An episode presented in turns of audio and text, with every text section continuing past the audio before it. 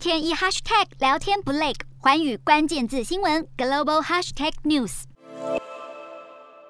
加油站贴出公告，黄底黑字直接告诉斯里兰卡民众，这里没有石油了。来到另一座加油站，挤爆人潮，通通是为了等加油。斯里兰卡爆发史上最严重的经济危机，刚刚上任的新总理威克瑞米辛赫呼吁民众别再排队了。